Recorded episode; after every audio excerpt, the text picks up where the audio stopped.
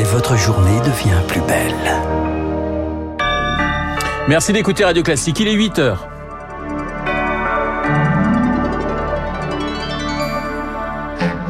La matinale de Radio Classique avec Renaud Blanc.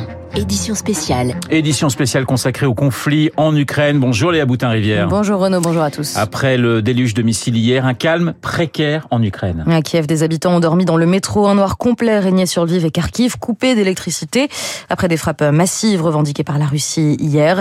14 morts, 97 blessés, des dizaines de missiles dans le centre, l'ouest, mais aussi dans l'est, dans le sud, à Zaporizhia. Et une conséquence, les Occidentaux resserrent les rangs.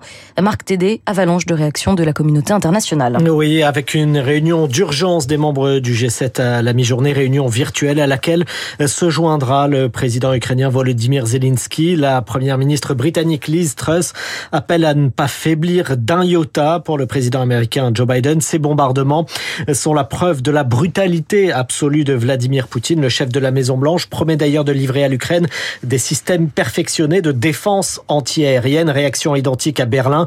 L'Allemagne assure que la livraison d'un premier système système de défense antiaérienne est finalement imminente. Elle était promise de longue date, mais sans cesse repoussée. Et puis toujours à l'étranger, le président biélorusse Alexandre Loukachenko, allié cette fois de la Russie, annonce le déploiement d'un groupement militaire avec Moscou. Son pays ne s'était jusque-là pas directement impliqué dans le conflit. Il menace également l'Ukraine, mais aussi la Pologne et la Lituanie, accusées, dit-il, de préparer des attaques. Au-delà de l'aide militaire, Merci Marc. La solidarité se réactive car l'ONU s'attend à de nouvelles vagues de déplacés.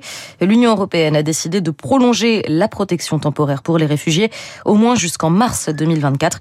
Ils sont à ce stade, Renault, 4 millions 200 000. 8h03 sur Radio Classique. Radio Classique en édition spéciale consacrée à la guerre en Ukraine. Bonjour Nicolas Delessal. Bonjour. Vous suivez le conflit pour Paris Match depuis ses débuts. Vous venez de recevoir le prix Bayeux des correspondants de guerre pour votre reportage Ukraine, le convoi de la dernière chance. Est-ce que ces frappes russes sur tout le territoire peuvent déstabiliser la population ukrainienne? Écoutez, euh, c'est très difficile de répondre à cette question. Je ne suis pas actuellement en Ukraine. Euh, je ne pense pas qu'il y ait grand-chose qui puisse déstabiliser la population ukrainienne. À partir de moi, ce que j'ai vu euh, à chaque fois que j'étais là-bas, ils sont complètement déterminés, ils sont pugnaces, ils sont euh, inébranlables, ils sont même cristallisés dans leur volonté de combattre maintenant. Ils en ont pris tellement euh, depuis depuis six mois que c'est, pas des frappes nouvelles qui vont changer quoi que ce soit. Ils ont perdu tellement d'hommes, tellement ils sont tellement combattus. Au point où ils en sont, je pense pas que ça va changer grand-chose. Et vous pensez que les, les Ukrainiens sont prêts donc à de nouveaux mois de conflit Ah oui, oui, oui. J'en suis persuadé. Tous les soldats avec qui je suis en, je suis en contact sont plus motivés que jamais pour se battre. Donc il n'y a pas de sentiment de, de, de lassitude après huit mois de, de, de combat et, et, et, ces frappes qui ont touché euh, hier tout le pays. C'est, euh, vous savez, c'est une question de, de, de, vie ou de mort, pour, Ouais. de- d'existence ou d'inexistence en fait. Donc euh, bien sûr qu'il y a une lassitude de la guerre, bien sûr que tous veulent, que ça s'arrête. Euh, c'est, c'est, c'est, c'est leur vie, c'est, c'est pas actualité pour eux, c'est, juste leur vie quotidienne euh, qui, qui, est, qui, a- qui est partie en poussière il y a, depuis six mois.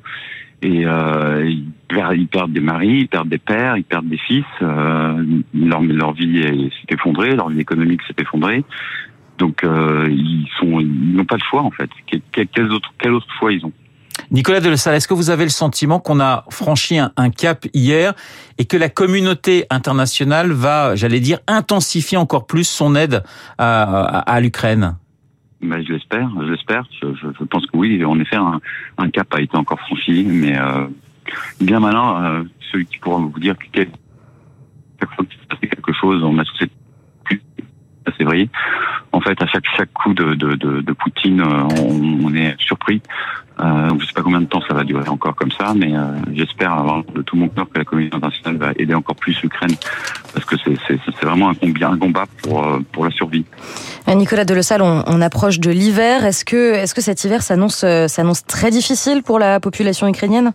Oui, euh, oui, oui, bah oui, le, le, le- froid, euh, le fait que les, les lignes vont probablement se figer, parce que euh, vous savez bien qu'avec les températures qui vont très très vite, des moyens de se chauffer qui sont de plus en plus difficiles à trouver, plus d'électricité, euh, c'est une partie qui va qui va s'annoncer très très très compliquée.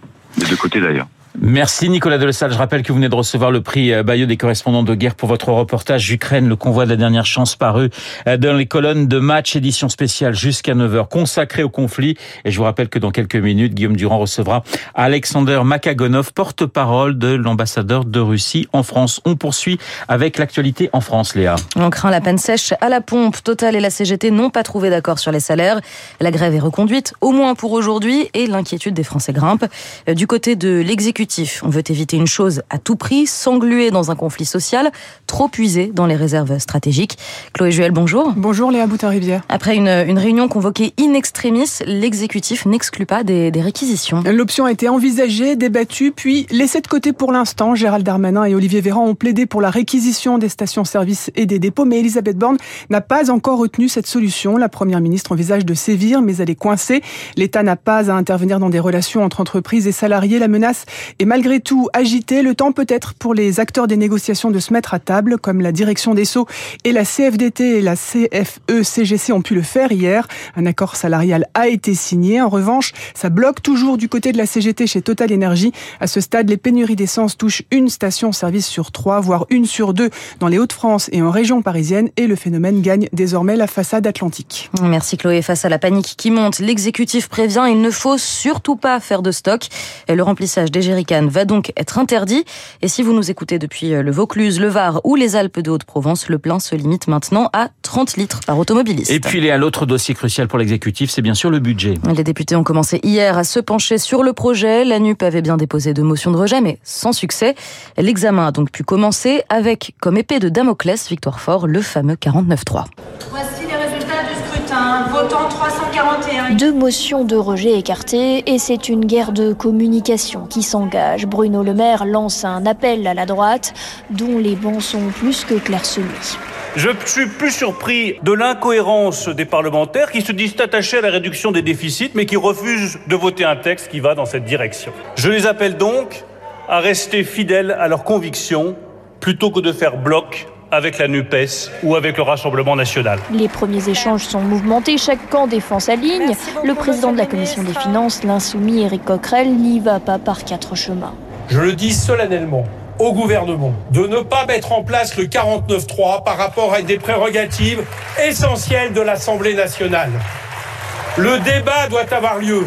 Un jeu s'engage pour les oppositions, faire passer le plus d'amendements possible avant ce 49-3 redouté. Des amendements sur euh, les questions du pouvoir d'achat. Éric Coquerel. Si on laisse faire jusqu'au bout, ce que j'espère, euh, on aura un budget profondément remanié. Dans cette bataille, la majorité redoute les chaises vides. Les bancs de Renaissance et ses alliés affichent presque complet. À 40 voix près, tout peut déraper pour le camp présidentiel. L'exécutif tient aussi beaucoup à sa réforme du chômage. Le texte qui en jette les bases doit être voté aujourd'hui en première lecture. Sachez enfin qu'Elisabeth Borne recevra à partir de jeudi les groupes parlementaires pour évoquer une autre réforme décriée, celle concernant les retraites. Le journal de 8 heures présenté par Léa Boutin-Rivière. Merci Léa. Il est 8h09. Cette édition spéciale consacrée au conflit en Ukraine se poursuit. Nous avons entendu euh, le point de vue eh bien, de Kiev. Nous étions à Washington, nous étions à Londres. Mais Guillaume, vous allez avoir un invité qui va nous donner le point de vue des Russes dans quelques instants. Alexander Makagonov, oui, bonjour Renaud, porte-parole de l'ambassade de Russie. Nous parlons évidemment euh, de la possibilité du nucléaire, euh, de l'État terroriste. C'est les Ukrainiens qui qualifient les Russes de cette manière et évidemment de tous les aspects de ce conflit puisque nous sommes dans une édition spéciale depuis ce matin. Et puis après, nous retrouverons donc Hervé Gattegno, Rachel Kahn et bien évidemment Christian Macarian pour cette édition spéciale.